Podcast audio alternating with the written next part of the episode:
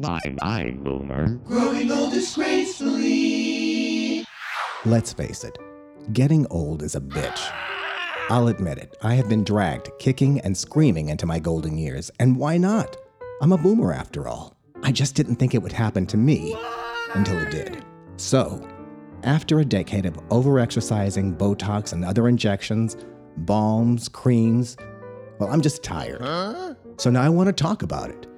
But not the kind of politically correct conversations where you do the kumbayas about the special wisdom you get from getting older, but the real stuff. I'm going to have the kinds of talks I have with my friends in private on my new podcast, Growing Old Disgracefully. Incredible. Now, I don't know if I'm going to do it gracefully or disgracefully, but I'm not taking any bets at this point.